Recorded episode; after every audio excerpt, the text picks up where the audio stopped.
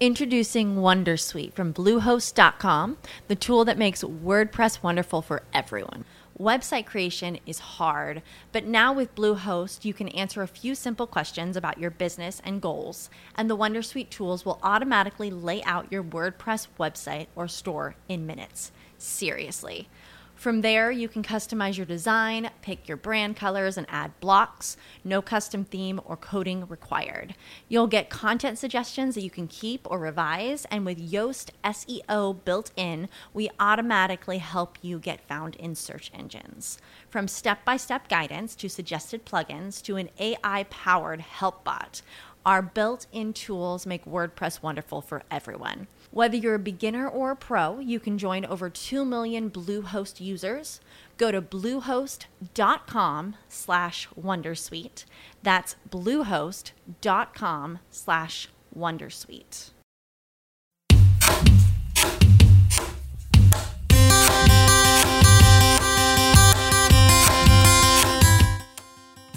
我们都知道，声音比文字更有感染力， 但有的时候，你想要关注的信息，可能在耳朵旁一眨眼就飘过去了。大狗熊也想在播客的介绍文字里加入更加详细的内容与信息，但其实我有一些感受呢，想用更加个人化的方式与你交流，而不只是发出信息。我更想和你互动。想来想去呢，还是邮件的形式比较合适。从二零一五年六月开始，大狗熊将把制作每期音频播客和视频背后的故事，以及我自己在这一周的感受火花，以图文邮件的方式呢发送给听友。如果你想要收到每周一期的《狗熊说周刊》，请在你习惯的任何社交网络呢，把你常用的邮箱地址呢发给大狗熊。我的邮件呢是 bear at beartalking 点 com，也就是 b e a r at b e a r t a l k i n g 点 com。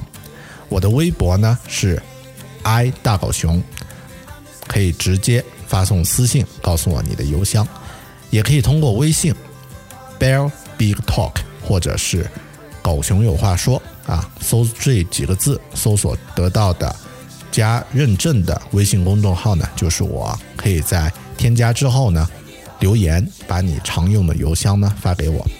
如果能够在给出邮箱的同时，简单介绍一两句你是谁，什么时候开始听狗熊的节目，或者其他一些想要说的话，那就更好了。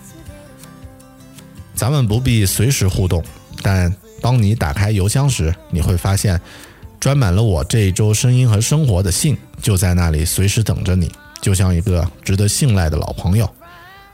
这样的感受应该会是一种全新的体验吧。感兴趣的话，就请用上述的方式留下你的邮箱吧。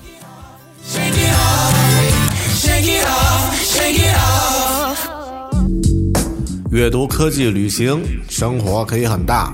对话设计、学习、思考不嫌太多。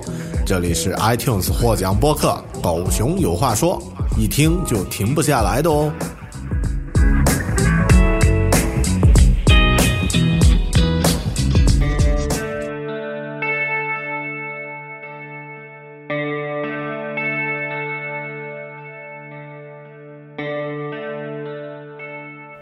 Hello，你好，这里是好玩、好听、好看的独立脱口秀《狗熊有话说》Bear Talk，我是大狗熊。我前几天呢和一个朋友吃饭，这位朋友很热心，先后给我介绍过好几个在昆明当地有潜在制作 App 需求的客户。但我的反应呢，我的反馈呢，通常都是用一个比较保守的态度去面对他的热情推荐。说的直接一点呢，就是这些活儿就基本都推掉。最近的一次，他的客户推荐又被我推掉之后呀，他就开始感慨了，说：“你们这是什么鬼公司呀？什么单都不接，靠什么生活呀？”因为这件事儿，我还专门录制了一段六十秒语音，表达了一下自己的看法。呃，现在我把这一段六十秒语音呢再念一遍啊，给你听一听。一位开设计公司的好朋友，经常会推荐一些他的有制作 App 需求的客户给我。我呢，往往都是用比较保守，甚至说有点消极的态度，把他客户的需求呢一一否定。最近的一次，他的推荐又被否定之后呢，他感慨：“你们这是什么鬼公司啊？什么单都不接，靠什么生活呀？其实现在很多 App 开发的所谓需求呢，都只是一个草拟的想法，当事人甚至连整套流程都没有一个清晰的思路，也没有调研过同类产品，就想着可以做个 App 上市，走向人生巅峰了。他们觉得我有一个想法，就差一个程序员、一个设计师了，差你妹呀！而另外一些稍微深入的构想过自己需求的人呢，其实会发现，大部分关于社群与连接的需求可以通过微信相关的服务来解决。大部分内容生产者呢，都可以依托现有的服务来拓展自己的内容渠道。做 App 是谋定而后动的事情，自己都没有想清楚的问题，程序员和设计师没有义务替你想，除非你用钱来砸我们。这段语音放出来之后呢，我收到了很多同行的反馈，大家都说呀，这说的太他妈好了啊！特别是最后一句，简直就是宇宙真理。也有人反馈呢，自己也有类似的经历，被完全没有明确的客户需求给绕了进去。当然，应该也会有人说：“靠，狗熊，你现在牛气了，连活儿都不接了啊！”看着这些留言，我忽然想起了我曾经有过的多次经历。这些经历都没有达到什么高大上的客户需求不明确的程度，而是人类最基本的需求：干完活儿给钱、结款。很多时候呢，做 App 其实就是做项目，和其他的工程呢也没有什么区别。到最后呢，结款这件事儿呀，也是一个听起来最简单，但往往也是最难的环节。我在结款这件事儿上的经历呢，可是比那些爬楼顶的农民工兄弟们有趣的多了啊！至少你没有听说过有人因为欠款发短信给债主说他已经死了吧？啊，是我就是那个债主。这些故事当然不是六十秒语音能讲清楚的，所以我打算专门录一期专题节目来聊一聊各种我曾经经历过的苦逼讨薪的故事，用我的这些不开心的往事让你开心一下。这期节目，咱们来聊一聊农民工狗熊啊，不是这个互联网从业者大狗熊，也曾经有过的各种苦逼的讨薪故事。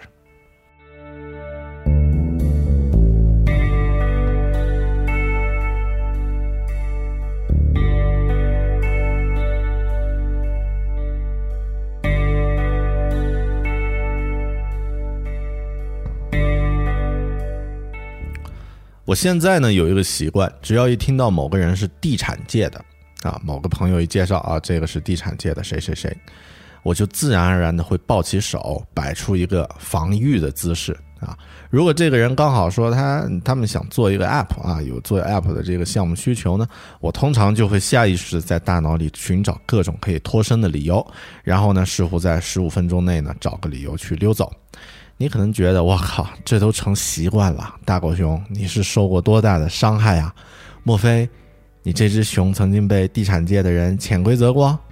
啊，其实真正说起来呢，我们开始进入 App 开发领域到现在啊，接到的地产项目还是起到了非常关键的作用。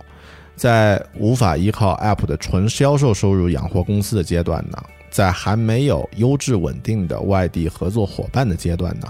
云南本地的地产开发商也曾经是我们的重要客户。我们这几年呢，也前前后后做了好几个地产演示的 App 项目。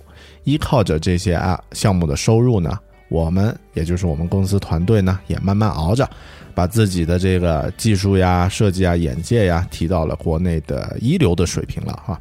但现在我在今年年初的时候啊，和我的合伙合伙人，也就是我们技术总监。呃，共同定下了一个基本的方向，以后呢，原则上呀，不再接云南本地的地产客户的外包项目了，啊，喂虾米？为什么？这是什么仇什么怨呢？嗯，接下来我跟你讲讲我的故事。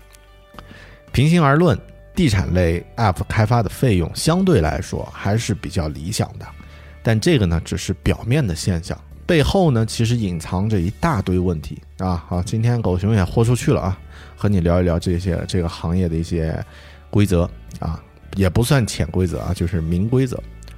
首先是时间紧，地产的项目呢，虽然整体周期长的要命啊，盖房子嘛，动辄都是三五年，但他们留给制作方，也就我们俗称的乙方的时间呢，却少得可怜。经常是这周说完思路，巴不得下周呀。周五说完思路，他巴不得周一啊，他也不考虑你过不过周末，就可以看到那种渲染好的动画电影了啊，随时都是前松后紧的情况。这个呢，除了项目管理方面具体技术方面的原因呢，也有产品本身经常改动的原因。大家知道，很多地产项目其实是在一边做审核，一边做规划，同时呢，也在一边做销售，简称三边工程。这样的项目呢，在销售前得有点基本的资料吧？啊，你你要去卖卖楼嘛，你没有一些基本的图片呀什么的，你忽悠不到用户嘛，忽悠不到买楼的人嘛。那个那样的话，设计公司呢就得先出一套方案，后期如果审核出了点问题呢，需要调整，销售的东西当然也得跟着改，啊，所以时间呢永远不够用。另外呢，可能还有一个潜在的心理，地产商总觉得我们花了那么多钱给你们这些乙方们做东西啊，你们熬个夜加个班是应该的吧？而乙方呢？呃，为了表示自己的确很努力、很用心啊，你知道我们有多努力吗？啊，你也也也经常会搞得各种熬夜加班啊，在朋友圈里面秀，这样的现象当然对身体的影响是肯定的。举个例子吧，呃，我们团队啊，在做头两个地产项目的时候呢，是作为呃策划公司外聘的技术团队进入的啊，那这个底层中的底层啊，特别惨。嗯，我就记得二十天的活儿，二十多天吧，大概熬了十多天的夜，而且对于我和我同事这样工作效率其实很高的人来说呢，其实根本没有熬夜，没有必要去熬这个这种 SB 的傻逼夜啊。呃，策划公司的人呢，他们大概在上午十点多才开始进公司开始干活，基本那个状态也不怎么好。混混呢，就是午饭时间了，再磨蹭磨蹭，也就是到下午两三点，呃，才开始工作。而且呢，边聊天边干活，偶尔再来开个临时发起的常会，啊，那白天时间基本就废掉了。到了晚饭后呢，啊，吃完饭也也得七八点了吧，啊，才算是进入工作状态。弄弄一弄，弄个弄到了十二点，然后集体去吃夜宵啊，两点左右回家，然后就觉得这一天啊紧张忙碌，好充实啊，冲你个头！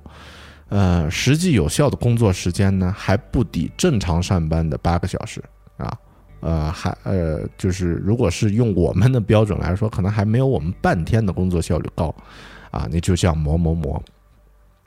然后因为是呃，我们作为这个技术方驻场进场。呃，来跟这样的项目的话呢，也跟着他们的这个工作周期，啊，中间呢我强势的抵制了几次啊，但那个啊整体的这个项目进度时间就那么多，所以有的时候还是得熬，啊，那这两个项目呢做完了以后，我们自己也身心受到了伤害啊，呃，正是因为这样的经历，我们现在团队基本上不熬夜，也绝不鼓励。这个团队的人熬夜，如果有客户要求我们说你必须熬夜，跟着我们一起走，那我会提前说明我们的这个工作习惯是这样的：项目的呃这个节奏、时间表、节点，我们按照这个时间正常时间给出你东西来。但我们什么时候上班你管不着，我们就是白天干活啊。如果他不接受，那这样的项目咱们就不接了啊。是的，就是这么任性。这个是一个问题，就是时间紧。其次呢是结款难，和地产项目制作周期短形成鲜明对比的呀，是他们的结款周期长。那种长呀，是用年来做计算单位的长呀。大家想啊，如果你是打工啊，靠工资吃饭，可能体会还不会太明显。但如果你是公司老板，我靠，一拖就是几个月，公司的人都眼巴巴、眼巴巴的看着你，那种滋味才是真正的创业维艰啊。The hard things, the hard things about hard thing。我自己曾经有过那种无法接到尾款，公司的资金链不够了，临近年关，只能去刷信用卡套现给员工发过节费的经历啊。一边呢是自己刷着自己的信用卡啊，这个刷爆了；另外呢是呃那边很多应收的钱、应收账款收不回来，变成了烂账。其实这种经历呢，现在来看。不算是特别惨，因为它对人的成长算是一剂猛药，它会给你，它会让你去抛弃那些不切实际的幻想，也对自己的承压能力呢有更深刻的认识。但我希望听节目的朋友不会走到这一步啊，就是去刷信用卡套现，啊，来发过节费。这个想想创业维艰啊。为了应对为了应对这个结款难的情况呢，我们其实也想过很多办法啊。第一呢是增加首付款还有过程进度款的额度比例啊，这个就不细说了啊，这个技术领域就不说了。另外呢是在呃，另外第二点反而是在纯技术方面，那我们在做的这个 App 里面呢，会设置隐藏的次数或者是倒计时的限制啊。那比如说设置这个软件的一个月后失效。啊，这样的话，当到达某个时间节点的时候呢，比如说，啊，我们本来应该收钱呢是在十五天之后，那我设一个这个二十天之后你就失效了。如果十五天之后还没有收到钱，再过了五天还是没有收到钱，OK，那程序就用不了了，啊。那其实这种方式很多时候也是一个明面的规则啊，比如说像另外做动画的那种乙方呢，一般会在还没有履行完合同之前呢，经常都会交样片嘛。你交的样片上就打有水印啊，你这样的话呢，用户，呃，这个开发商拿去用的话呢，上面没有上面有水印的话，它不太好用的，对吧？当然这也是防君子不防小人，我就直接见过那种拿着。带有水印的宣传片在销售大厅里循环播放的甲方，嗯，那那那你就没办法了。嗯，我自己我们的团队其实大家相对来说还是比较害羞的啊，文明人，一般呢不直接和地产的甲方公司面对面啊，主要是这个都是呃最底层嘛，所以通常还是用技术手段来促使对方必须付款。策划公司的人呀就没那么的幸运了。对很多项目的员工来说呢，收款就是工作指标，你收不到钱，工资都发不出来。于是我宣原来的那个朋友圈里啊，啊，或者说我朋友圈原来呀，经常会有一些关于去甲方公司收款的奇葩经历分享。有的人呢，直接蹲守在甲方公司，你上班我也上班，你下班我也下班，就用了赖字诀啊。也有的人呢，去甲方公司哭闹，弄得对方心烦意乱，只能付钱，这里用的是哭字诀。我听说过最狠的，就是拿着刀片儿去甲方公司割腕自杀啊！真的滴了几滴血啊，地板上弄得血气邦啷的啊！几滴血一滴就顺利结到了款，这里应该用的是死字诀，好吧？我都无力吐槽了。你说说，咱们也是蛮拼的。呃，听到这里，可能隔着行的同朋友啊，会觉得地产。这么高大上的行业怎么会那么奇葩呢？不至于吧？随便卖一套房子就是几百万，该有的费用都有了，干嘛要折腾这点钱呢？乙方公司也没有赚多少呀。其实这件事儿看角度的问题不同而有不同。嗯，后面我明白了，开发商现在做房子的生意呢，很多情况下其实是一种资本运作啊，就看你能够用最少的钱折腾起最大的项目。啊，有点像那种，啊，玩抛接球的状态啊，不能把这个球呢落地啊，你能抛的球越多，短时间内，啊，这个手上能够操作的球越多，越是高手。那有的高手的开发商呀，他可能可以用，比如说几百万，甚至呃，假设一千万的资金投入呢，来运作一个几个亿的楼盘项目，自己花的钱越少，让别人垫付的越多呢，你的盈利的能力也就越大。所以，潜规则就变成了能拖钱，就变成了工作能力很强。我曾经听过某个乙方说啊，就是他们的某个开发商门口呀，啊，他服务的这个某个甲方开发商门口呢，随时有一大群乙方公司的人呢在等着收钱，啊，那感觉好像是这个公司开不下去了，是吧？但是董事长来了看了以后呢，反而会觉得，哎，这个公司总经理不错。请的还值值这个价，啊，因为他做事儿很厉害啊，能用别人的钱来做自己的生意，啊，不是那种花我们的钱，啊如流水的人啊，可以赞啊，那这样的人呢是人才。你说说，作为乙方听到这样的故事，你是不是只能凛然一寒呢？我只能说，鬼圈真黑呀。其实到现在，我手上没有结清的地产项目的尾款呢，还有几万块钱。有的呢是因为项目主管的领导呢已经被双规了啊，现在在某个祥和的地方呢安静的喝着茶，所以呢就结不了款了，项目呢也停止了。呃，这样的话你你是完全没办法的。另外有的呢是因为项目的规划出了问题，原先的规划你要推翻重做，这样的话原来的资料就用不了了，结款的那更是问题。还有的就没有什么原因，就是开发商不给钱，就说没钱。其实我现在已经不抱去把钱去追回来的希望了。一方面呢，是因为我没有直接面对开发商，而是面对策划服务公司啊，也是这个，呃，算是同行吧，都是乙方兄弟，他们的钱开发商也没有给，夹在中间很痛苦。大家都是这个同行，也是做技术的，啊，互相之间呢也可以体谅一下啊，也不容易。第二呢，是我觉得呀，与其我们把时间花在蹲守在别人的办公室去讨要那点钱呢，还不如把这点时间呢用来做一些不 low 的事儿，比如说做自己的产品。嗯，所以选择放弃这些项目的钱，看似不值得，其实我觉得可以收入更多。嗯，给大家讲一讲我今天录制的这个六十秒语音啊，作为这一趴的这个收场了。呃，有的时候我们做出的决定，仅仅是为了它所带来的立竿见影的虚幻成效，暂时满足自己的欲望。有时我们甚至没有弄清楚自己选择的是什么，面对的问题到底是什么，就匆匆做出了决定。甚至这种不加思索做决定的习惯呢，也是我们选择的结果，只不过代价是放弃了其他潜在的可能。这段话呢，来自我专门录制过一期节目的书《Mastery》。我在大学时念的书物理，其中量子物理课上有提到，其实原子结构里那些电子的运动呢，并不是像很多宣传图上那种类似月球绕着地球以一个固定的轨道运转的。电子在运动时完全没有固定的轨迹，而是跳跃式的从一个点跃迁到另一个点。它出现较多的区域呢，点就特别密集。我们的选择其实也一样，你做出了一个选择，付出的是其他更多的选择被放弃。做决定时，不妨想想这个，可能你的选择结果也会不一样。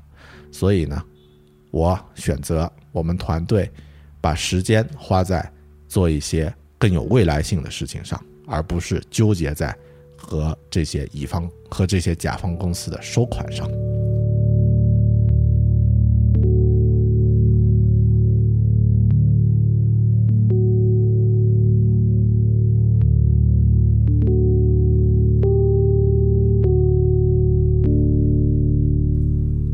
刚刚那部分聊的是地产，这还算是指比较初级苦逼的这个讨薪经历啊，算是给大家热热场。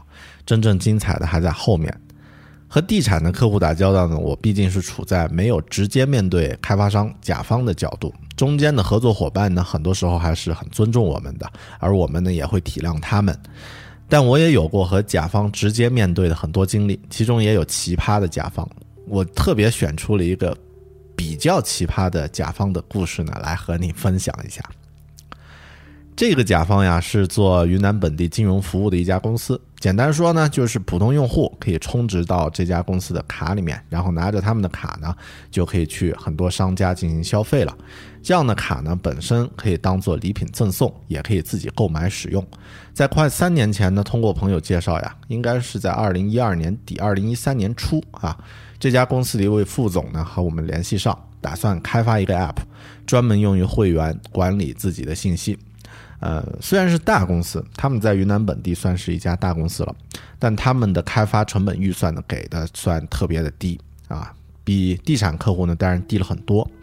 但当时我和合伙人呢，我们技术总监一合计呢，觉得这个项目技术难度还行。我们之前也没怎么做过这个领域啊，可以做一做作为技术储备。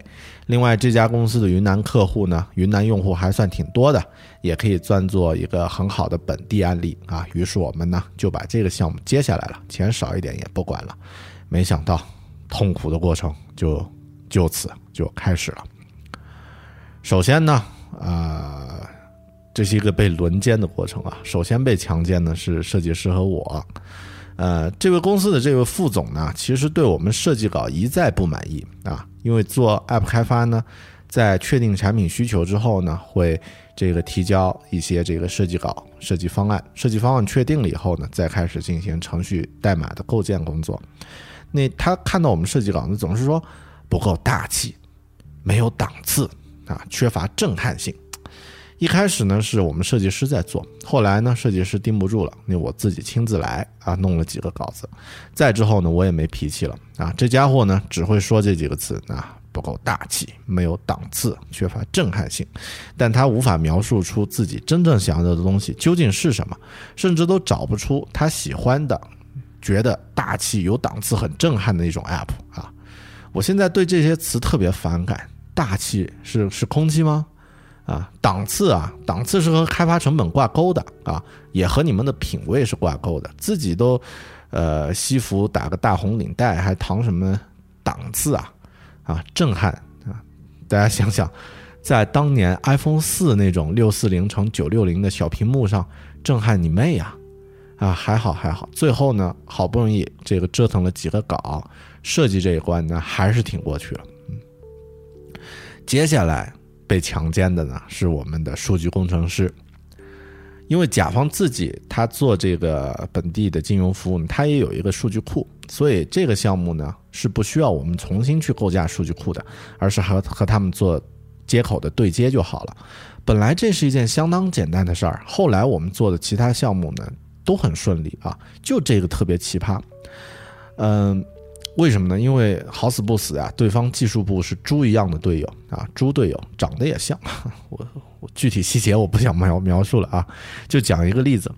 有一天上午，我们的数据工程师呢去甲方服务器的现场，为他们安装服务器数据并进行配置啊，呃，很辛苦啊。呃，那我们工程师呢平时喜欢运动啊，骑着自行车啊，骑了这个，嗯。十十公里吧，是啊，这个好几公里吧，去到那儿啊，弄了一上午，弄完，啊，也觉得干完一件事儿啊，挺好的，就骑着车离开了。回头路还没有走到一半，那个猪队友呢，就打电话给他说，啊，服务器不小心被他们重装了操作系统了，能不能回去再配置一下？我们工程师差点就没晕过去，这是正常人会做的事儿吗？啊，你不帮忙也也 OK 了，干嘛把我们？装了一上午的这个数据重装，这是什么意思？好吧，你最后呃，这个折腾几次呢？这个数据还是 OK 了啊。你好好歹呢，咱们设计这一关也过了，程序这一关也过了。最后被强奸的其实还是我。呃，App 到了交付的环节呢，那个副总还是叽叽咕咕不满意，但他挑的毛病呢都是设计方面的，程序架构和内容呢都按照合同做完了，而设计上的指标呢其实是没有标准的，你说好也行，你说不好也行，其实呃看个人的这个呃标准不同，没有一个绝对正呃就正确的一个评价啊，嗯，后面呢我们干脆就把这个应用呢发布到了 App Store 啊。发布到了这个应用商店 App Store，因为该做完的都做完了。按照合同呢，App Store 上线以后呀，这个十天验收期之后呢，就需要付款了。而实际情况呢是，App 上线了快有两个月了，啊，还是没有付钱。再之后呢，这位副总的电话就打不通了。再之后，最后一次联系上这位副总呢，他说他已经离职了啊。点点点。这个项目我们只收到了百分之五十的首付款，后面的钱就一直没有收到。参与的设计师呀、工程师被强奸的那么惨啊，呃，所以他们的项目收入都是要要保证的啊。你这个，呃，得给人家 这个，呃，呃，就是过夜费嘛，是吧？啊，首付款刚好就只够这点钱，其实还略略亏了一点儿。公司接这个项目呀，什么钱也没赚到，还花了不少的时间投入。而我呢，呃，我作为项目总监啊，然后兼部分的这个设计师，实际上一分钱没有拿到啊，所以算是白白的被奸污了，啊，被穿大红领带的人奸污了。唉，故事发展到这里并没有完，这个本来已经烂尾的项目呢，最后又出现了神转折，啊，特别过瘾的情节又发生了。有一天呢，我接到了这家公司市场部负责人的电话啊，说能不能帮他们把这个已经上架的应用呢再下架呀？啊，然后，因为他们现在呢，他也坦白说，因为他们这个现在呢，呃，也打算重新再做啊，那这个呃，帮帮忙把这个原来的老版本下架啊。那我猜呢，呃，我我当时想了想，行啊，反正这个应用我们自己也不太满意，那就下架吧，不要让它啊挂在我们的这个开发账号上了。其实原因呢，我大概当时也猜到了，他们又找了人做了另外的应用，但我们这个做的版本呢，因为上架的时间早，搜索排在前面啊，呃，但是之所以那么好说话，其实主要是因为人的因素，因为这位市场部的负责人呢，之前和我也打过交道，他也是搞这个具体执行的啊，人也比较实在，其实出来打工呢，的确也不容易，那就帮帮忙吧，反正都在云南，呃，做人留一线啊，日后好相见。又过了一段时间，他又打电话说：“这个之前这个 app 呀，能不能注销或者是转让呀？”我说：“注销肯定不行，转让可以啊，你把之前的尾款付了，那就 OK 了。”啊，再之后呢，估计他们领导又嘀嘀咕咕，又来了几次电话。最后呢，我有点烦了啊，因为他们总是在说是不是便宜一点啊，如何如何，这个呃，把这个 app 呢，原来这个呢转让给他们。后来我有点烦了，我说不用了，这个应用也不用转了，钱呢我也不要了，也不是多少钱，我重新把这个应用上架啊，首页改成这个甲方托款，不要用这个应用，就这几个字就 OK 了，反正我们没损失啊，看看谁丢脸。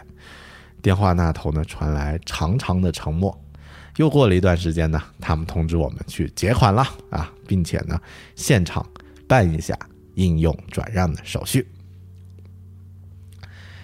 于是呢，在一个阳光明媚的上午，我特地换上了全黑的衬衫啊，戴着墨镜，听着《行尸走走肉》里面电视剧的那种插曲啊，默默地培养着自己的杀气，去这家公司去结款。作为一个被屡次强奸啊、被轮奸的乙方呢，我打算好好的抒发一下自己的情绪。一进他们的公司的门呢，我就找了一个。背靠窗子啊，这个就是光线是不是照着我的脸，是照着对面人的脸的那样的一个气场很足的位置坐了下来，然后聊啊。我记得我当时说了一句这样的话啊，呃，现在印象特别深。我是这么说的，我说，呃，其实我挺替你们可惜的。如果当时正常啊去推进这个项目，至少两年前你们就可以推出自己的产品了。你至少呢可以在移动网络时代呢有自己的产品。但你们为了几万块钱损失了两年多的这个时光，哎，这个也是，那副总也离职了是吧？选人不慎，领导的眼光呢的确也有问题，啊啊，我就这么说了。现在想想很过瘾。最后呢，当然也顺利结了款，我也现场呢把这个 app 转让的手续呢给办了啊。所以所幸啊，最后还是没有白白白的被奸污啊。虽然我们花了不少的时间和精力。也有了一些放弃其他另外的机会的损失。第二个故事大概就是这个样子。其实现在来看呢，这个项目其实并不算坏事儿，因为这个项目让我和合伙人呢下定决心，我们离开云南市场，而是主打外地的项目。嗯，那这个这个计划其实这个思路是是现在来看是成功的。在这个项目之后呢，我们和中央美院柠檬岛合作了 iTunes 二零一三年的年度 App 大大奖啊，应征美人图。然后呢，我们也和这个呃北京的客户合作，制作了这个电影《乔布斯》的官方应用啊。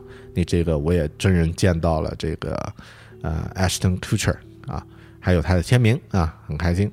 然后呢，也和北京的好朋友合作呢，制作了曾经被 iTunes 大图推荐的《月球探秘》，啊，也和杭州的伙伴合作制作了第一版的儿童读物《呼呼收音机》。当然呢，还要加上我们自己，我自己作为一个主播也参与的这个 New Radio 啊。那在这些方面呢，其实都是啊高端的、优质的合作的伙伴啊。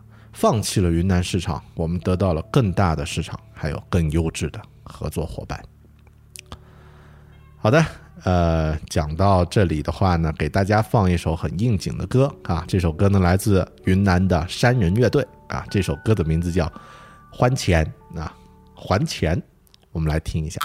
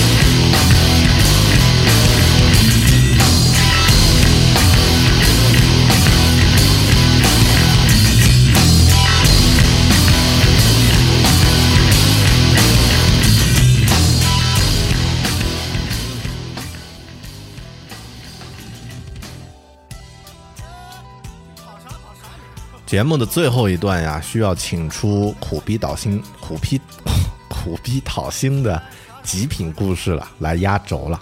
我敢保证，这个讨薪故事可以秒杀所有同类的遭遇，因为我碰到了装死的客户啊。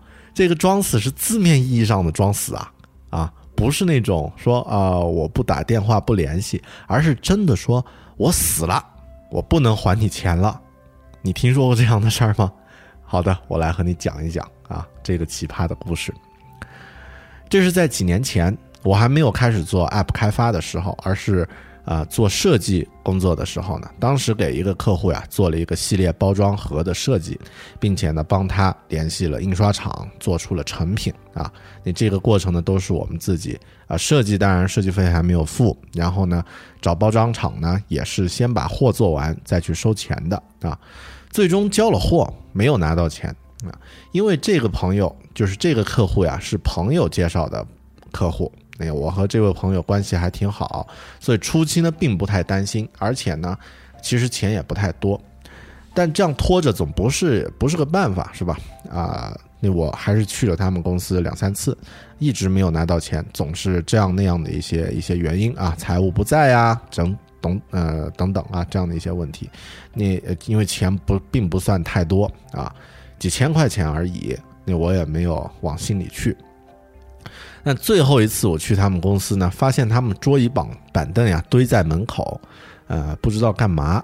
问了一下楼下的保安呢，那保安说：“哎，这家公司破产了，正在清售他们公司财产呢，啊，这个抵债。”我当时也就震惊了啊。这也是字面意义，绝对就是当时我就震惊了，啊，连忙打电话给印刷厂啊，因为印刷厂是我联系的呀，啊，让他带着第二天，呃，第二天带着工人来结款。我自己设计费其实不是太多，但印刷厂他们是实实在在去做了东西的，你不能让别人白做呀。而且印刷厂是我找的，你这个，呃，就是自己自己找的，出这样的问题也也觉得很过意不去。嗯，期间当然中间种种各种曲折故事就不说了啊，比如说后面这个客户呢开了一张空头支票啊，我们拿着去银行兑现的时候呢，银行说支票账户已经被冻结了啊，我就像只真正的狗熊一样被耍得团团转啊，呃，各种各样的故事，最后印刷厂的钱呢还是拿到手了啊，这是因为真的过了几天啊，就带了一堆工人去，去他们公司准备去搬东西抵债，然后我呢我也去了。我是一个文明人呀，我是一个，呃，这个受过高等教育的人，也参与到这样的事儿里面啊。现在想想也够 low 的啊！我记得当时有一个工人师傅对我说：“说，哎，咱们别抬电脑，电脑不值钱，就三四百块钱一台而已。他们公司门不错，都是实木的，咱们把门拆了吧。一扇门呢可以卖八九百块呢，啊，把他们公司全部的门都拆掉，再拿点其他东西呢，就差不多了。”我操，这就是我一个文明人啊，一个呃高大上的大学老师，呃，App 设计师，呃，写过书的人啊，参与的一件事儿。所以你知道我为什么经常吐槽说昆明是个八线城市了吧？哎，想起来都是泪啊。事情到这儿还没完，过了一段时间，有一天我收到一条短信，是一个陌生的号码。短信呢，内容是这么说的：说。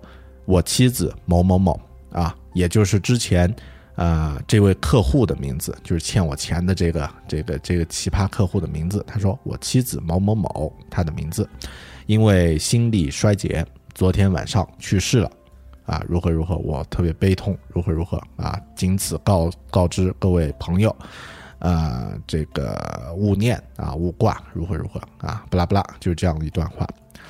我收到这个短信的心情很复杂。一方面呢，我觉得，呃，他还欠我钱，是吧？虽然不多啊，但另外一方面也觉得这是朋友的朋友呀，啊，死者为大呀，这个人死了，的确感觉有点复杂。然后我呢就打电话给我，呃，给介绍我们认识的这位朋友说，哎，咱们要不要去看望一下他的家人什么的啊？毕竟都在一个城市啊。然后我这位朋友，咣的一下就炸了，他说。这一定是骗人的，哪里什么趋势了？这是逃债的信息嘛？啊，这个这家伙肯定是有，有有有猫腻在里面。我我当时心情就是说，真是这样啊？不会吧？这我当时心情其实也是一句现在流行的网络流行语啊，就是世间竟有如此牛逼的奇女子啊！我竟无言以对。其实，在前几天，就是在做这期节目之前呢，我专门和呃介绍我们认识的这位朋友确认了一下，这个极品客户啊，他到底死没死啊？万一那是一条真的短信。是吧？万一这个人真的去世了，我做了这样的一期节目，讲了这样的一个故事，啊，结果人家是真的这个去世了，那就太不应该了。和这位朋友联系上之后呢，我确认了啊，这家伙没死，只是呢因为涉嫌经济诈骗呢被公安局抓起来了，现在呢在一个安静祥和的地方静静地思考着人生啊。我听到了以后呢，长舒了一口气啊，知道这家伙还是这么流氓，我就放心了，终于可以把。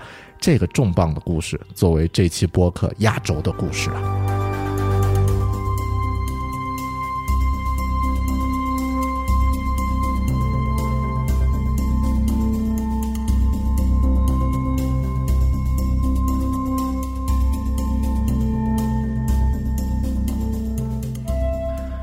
三个故事讲完了，最后我想讲一点和这几个故事没有关系的内容。我前两天买了一本书，书名叫做《信任的速度：一个可以改变一切的力量》。它的作者呢是曾经写了《成功人士七个习惯》的光头博士史蒂芬·科维啊，Stephen Covey。呃，他的书其实写的之前那个《成功人士七个习惯》啊，写的特别好。在这本书的简介里面呢，他说，简单的说，信任就是信心，信任的反面呢是不信任。不信任就是怀疑。当你信任某人，你就对他有信心，对他的诚实、对他的能力有信心；当你不信任某人时，你就对他有所怀疑，怀疑他的诚实，怀疑他的计划，怀疑他的能力，怀疑他的经历，就是这么简单。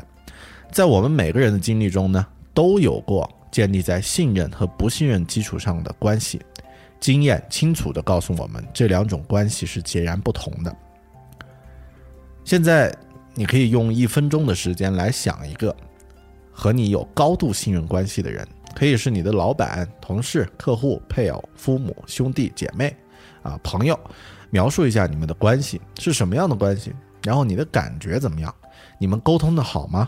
你们的合作效率高吗？你们从这样的关系中呢得到了多少快乐？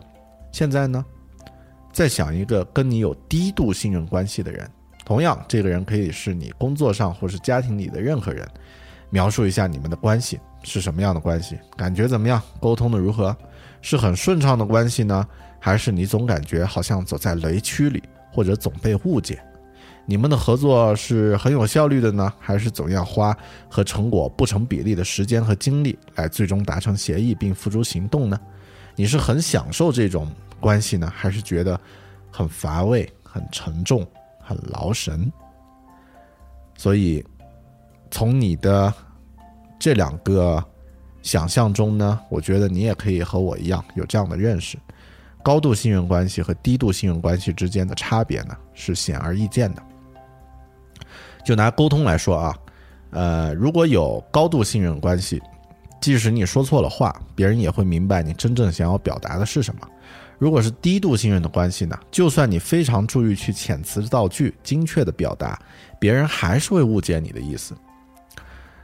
现在可以想象一下，在你生活中重要的个人和职业关系里面，如果能够增加信任，会带来多大的不同？没有信任就没有成功。信任这个词几乎包含在所有的成功要素里，在任何有效的人际关系里，没有信任行吗？不管是婚姻关系、朋友关系、社会关系，还是长长期的商业关系，特别是公共相关的商业关系，这个呢是叫做《信任的速度》，一个可以改变一切的力量。这本书的一个简介。其实这本书呀，我买了还没有看，但是光看到标题和简介呢，我就深深的意识到。其实这本书讲的是一个非常重要的，对我们大多数人被我们大多数人忽略的事实，也就是信任的力量。我在这期节目里面呢，讲了非常苦逼的三个讨薪的故事，当然不是说要吐槽自己有多么悲惨的这种讨薪经历啊，也不是说这些客户有多么 low 啊，也不是说昆明真的是八线城市，而是我发现呀，这些经历的背后呢，隐藏的问题呢，是我们现在特别缺乏的一种关系，也就是信任。现在我的客户大部分大家都是远程工作，一年也见不上一两次，但合作呢，却比却比原来这些渣客户要顺畅得多，因为我们已经建立了信任。有了信任，很多问题都可以得到改变。希望收听这期节目的朋友不会遇到上面任何一种我自己经历过的遭遇，也希望，更希望吧，你也能够找到值得信任的伙伴、朋友和团队。谢谢你收听这一期《狗熊有话说》关于苦逼讨薪的故事。嗯，如果你有任何建议和想法呢，欢迎通过邮件。呃，社交网络和我联系。嗯，另外呢，在节目最后呢，也想呃巴拉巴拉再啰嗦一下。呃，我自己现在有一个打算，就是想，呃，声音的方式毕竟是一个比较呃信息传达比较弱的一个方式。那更多我们每期播客准备的故事背后的花絮，其实有非特别多的精彩的内容，这些内容呢一直得不到传播。但如果是只是放在这个播客的简介里面一个大纲呢，其实是可有可无的，啊，那我想呢，还是增加一些互动。所以，如果你啊想和狗熊有更深入的一些互动和交流，啊，不妨把你常用的联系邮箱，通过任何方式，通过社交网络，通过我的邮件呢发给我啊。如果你发给我呢，呃，我之后呢会把呃每周。我们新做的一期节目的信息，还有我在这周的一些生活的感受啊，呃，甚至后面的这个每日微信语音啊，这样的一些内容呢，我可能会整理成一个会员通讯啊，整理成一个狗熊狗熊呃每周周刊的方式呢，通过邮件发给你。然后你有任何问题也可以和我分享。我想这样的方式呢，是一种很好的建立互相沟通的一种方式啊。嗯，另外还有一个小事儿啊，就是我们，呃，我这个《狗熊有话说》这个节目呢，是二零一二年七月十三日推出的第一期节目，到现在已经快三周年了，啊，这个时光飞转呀，岁月如梭呀，呃，也想呃征询征询一下你的意见啊，这个《狗熊有话说》到了三周年了，有没有什么方式可以庆祝一下的？还有。在之后三周年之后，你想听到更，呃，什么内更好玩的一些内容呢？如果你有一些具体的想法，不妨通过邮件来和我分享啊。呃，我的社交网络呢是这个 i 大狗熊啊，然后呢，呃，大家可以在新浪微博上呢直接和我互动啊，i 大狗熊。然后我的微信呢是狗熊有话说啊，或者直接搜 bear big talk。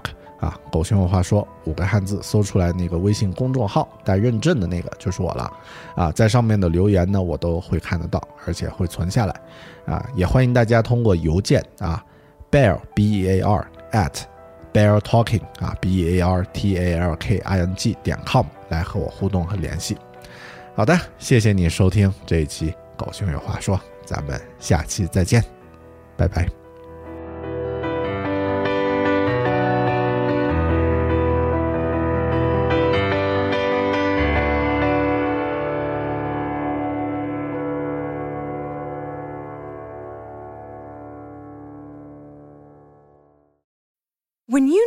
Mealtime inspiration, it's worth shopping Kroger, where you'll find over 30,000 mouthwatering choices that excite your inner foodie. And no matter what tasty choice you make, you'll enjoy our everyday low prices, plus extra ways to save, like digital coupons worth over $600 each week. You can also save up to $1 off per gallon at the pump with fuel points. More savings and more inspiring flavors make shopping Kroger worth it every time. Kroger, fresh for everyone. Fuel restrictions apply. Save big on brunch for mom, all in the Kroger app. Get half gallons of delicious Kroger milk for 129 each, then get flavorful Tyson natural boneless chicken breasts for 249 a pound, all with your card and a digital coupon. Shop these deals at your local Kroger today or tap the screen now to download the Kroger app to save big today. Kroger, fresh for everyone. Prices and product availability subject to change. Restrictions apply. See site for details.